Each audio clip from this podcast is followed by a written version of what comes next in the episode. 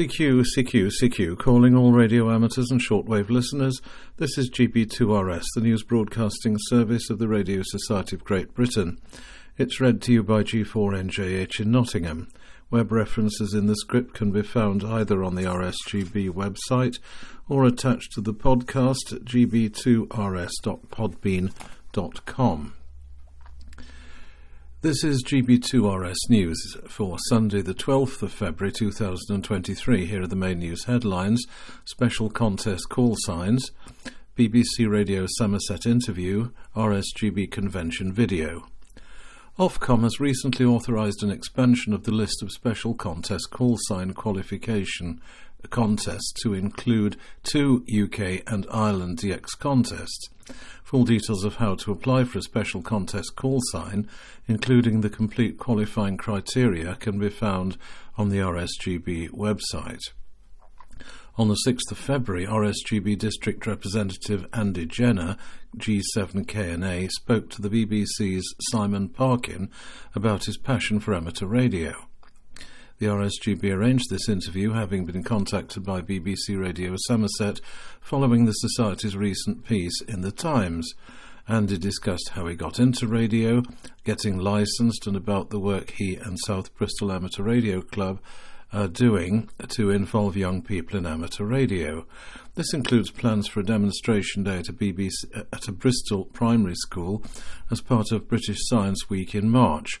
You can still listen to the interview if you search for the BBC Radio Somerset and Simon Parkin's show on BBC Sounds.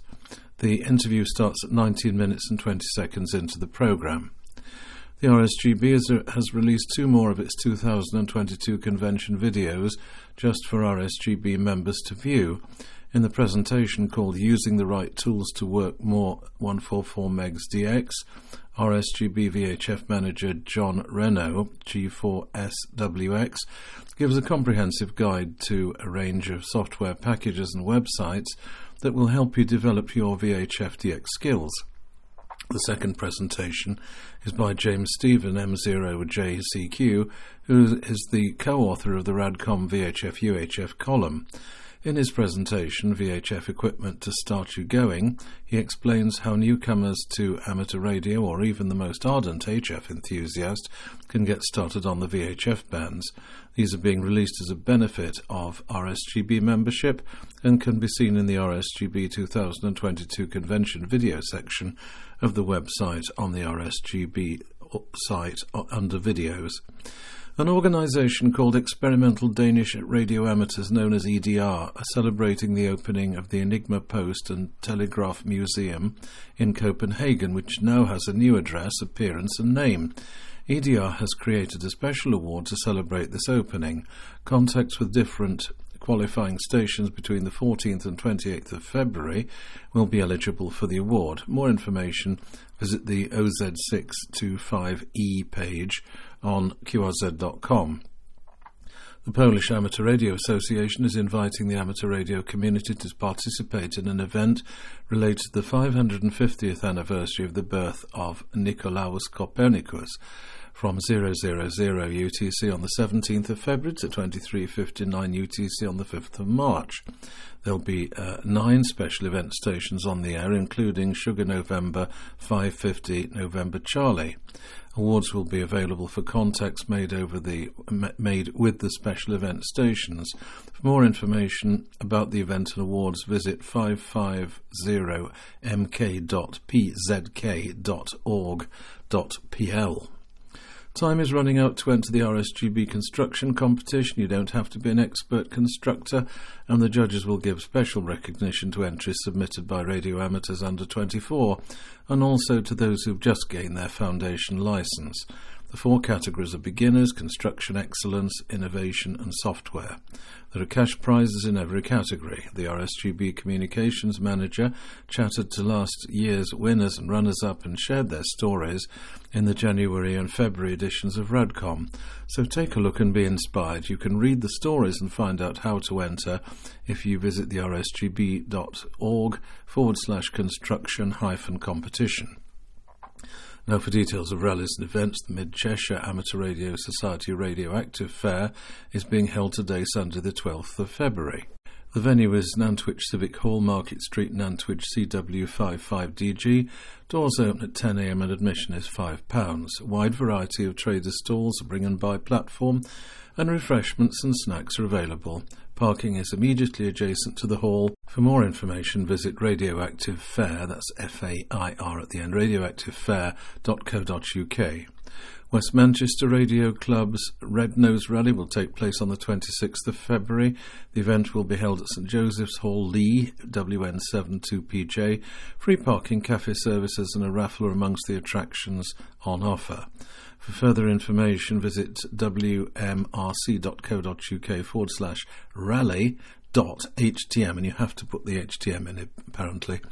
The Lagan Valley Amateur Radio Society is holding its annual rally on the 4th of March. The venue will be Hillsborough Village Centre, 7 Ballynahinch Road, BT26 6AR. Doors open at 10.30am. For more information, visit uh, lvars.uk. Now for special event news, special call sign ZX89L is operating in celebration of the 89th anniversary of the Brazilian Radio Amateur League and will be active until the 15th of February. QSL via Logbook of the World. Details of awards associated with the station can be found on QRZ.com. Special event station TM20AAW will be on the air until the 24th of February in celebration of the 20th Antarctic Activity Week. Francois F8DVD will be operating the station from Mâcon in eastern France, 60 kilometres north of Lyon. For further information, visit QRZ.com. Members of the Panama Canal Amateur Radio Association will be active as 3E30 PCARA until the 28th of February, celebrating 30th anniversary of the formation of their club in 1993. QSL directly to the association. Special event station GB0CFG will be active from the 16th of February. The station will be operated by Itchen Valley Amateur Radio Club marking World Thinking Day on the air. The event provides an opportunity for local Girl Guides to talk to other members of the World Association of Girl Guides and Scouts all over the world Fire Amateur Radio. Several other special call signs will be active in February to take part in the event. These include the Easingwold Girl Guides, who will be operating the special call sign GB2EGG from the 17th of February, and Milton Keynes Girl Guiding which will be active with a special call sign GB0MKG from the 18th of February. Now for DX News, John W5JON will be active as V47JA from St Kitts, NA104 until the 15th of February. He'll be operating SSB and FT8 on the HF bands and 6 metres. QSL via logbook of the world or direct to W5JON. Andre ON7YK will be active as Béchalo from Bijilo in Gambia. Yes, that's right, B I J I L O. In Gambia until the 24th of February, he is operating as Charlie 5 Yankee Kilo on the 2017 15, 12, and 10 metre bands using SSB, CW and digital modes QSL via EQSL logbook of the world or direct to his home call. Francis F6BWJ will be active as Fox Mike stroke call sign from Martinique, NA107 until the 10th of March He's operating CW, PSK, and RTTY, 8 to 10 metre bands. He'll upload his log to Logbook of the World and Club log. Gerard F2JD will be active as HR5 stroke call sign from Copan in Honduras until the 13th of March. He'll be operating CWSSB and digital on the HF bands QSL F6AJA directly or via the Bureau. Contest news today, the 12th of February. Uh, the CQ Worldwide WPX RTTY contest ends its 48 hour run at 23.59 UTC. Using RTTY on the 80 to 10 metre bands where contests are allowed, the exchange's a, a signal report and serial number. The PACC contest ends its 24 hour run at 1200 UTC today, the 12th. Using CW and SSB on the 160 to 10 metre bands, the exchange's signal report and serial number. Stations from the Netherlands also send their province. On Wednesday, the 15th of February, the 80 metre club championship runs from 2000 to 2130 UTC. Using PSK 63 and RTTY, the exchange's signal report and serial number. And on Thursday, the 16th of February, the 70 megs UK activity contest runs from 2000 to 2230 UTC using all modes the exchange's signal report serial number and locator. The ARRL International DX contest starts at 0000 UTC on Saturday the 18th of February and ends at 23.59 UTC on Sunday the 19th of February using CW on the 160 to 10 metre bands where contests are allowed the exchange of signal report and transmission power. American stations also send their state and Canadian stations send their province. So now the radio propagation report compiled by G0KYA, G3YLA even, and G4BAO. They write as follows. The solar flux index rose again this week with the arrival of more sunspots. By Thursday, the SFI had reached 192, up from 135 the week before. However, there's been some flare activity with minor C class and some M class flares, mainly from active region to 3213. None of these have erupted in an earthward direction, so we've avoided coronal mass ejections and their effects. The solar wind has been quite active, including long periods with a negative BZ and speeds of up to 600 km per second. This has meant that the KP index has remained relatively high, hovering around 3.5 for days.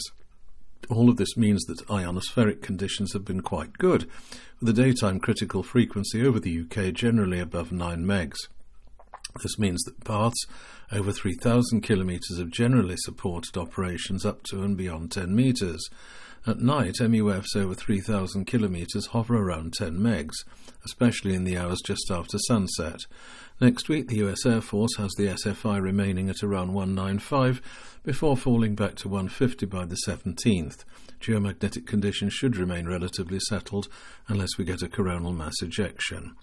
All in all, this is a good time for HF, so get to it, and, and good luck with making contact with the 3Y0J Bouvet Island expedition.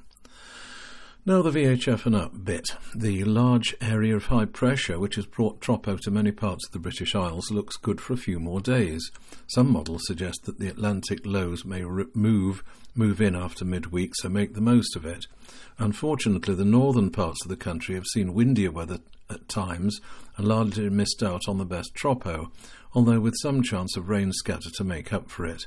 The aurora prospects and meteor scatter are still worth a check during the next week. Check aurora when the KP index is high and meteor scatter around dawn. Use the usual sources of information, such as clusters and band reports, to get into the bands at the right time. For EME operators, moon declination is negative, reaching a minimum on Thursday. EME moon availability windows will be short. Path losses are at their lowest as the moon approaches perigee next Sunday. 144 megs of sky noise is moderate at the start of the week but increases to high over 3200 Kelvin next Thursday the 16th. That's it from the propagation team this week, and that's all from me until next week.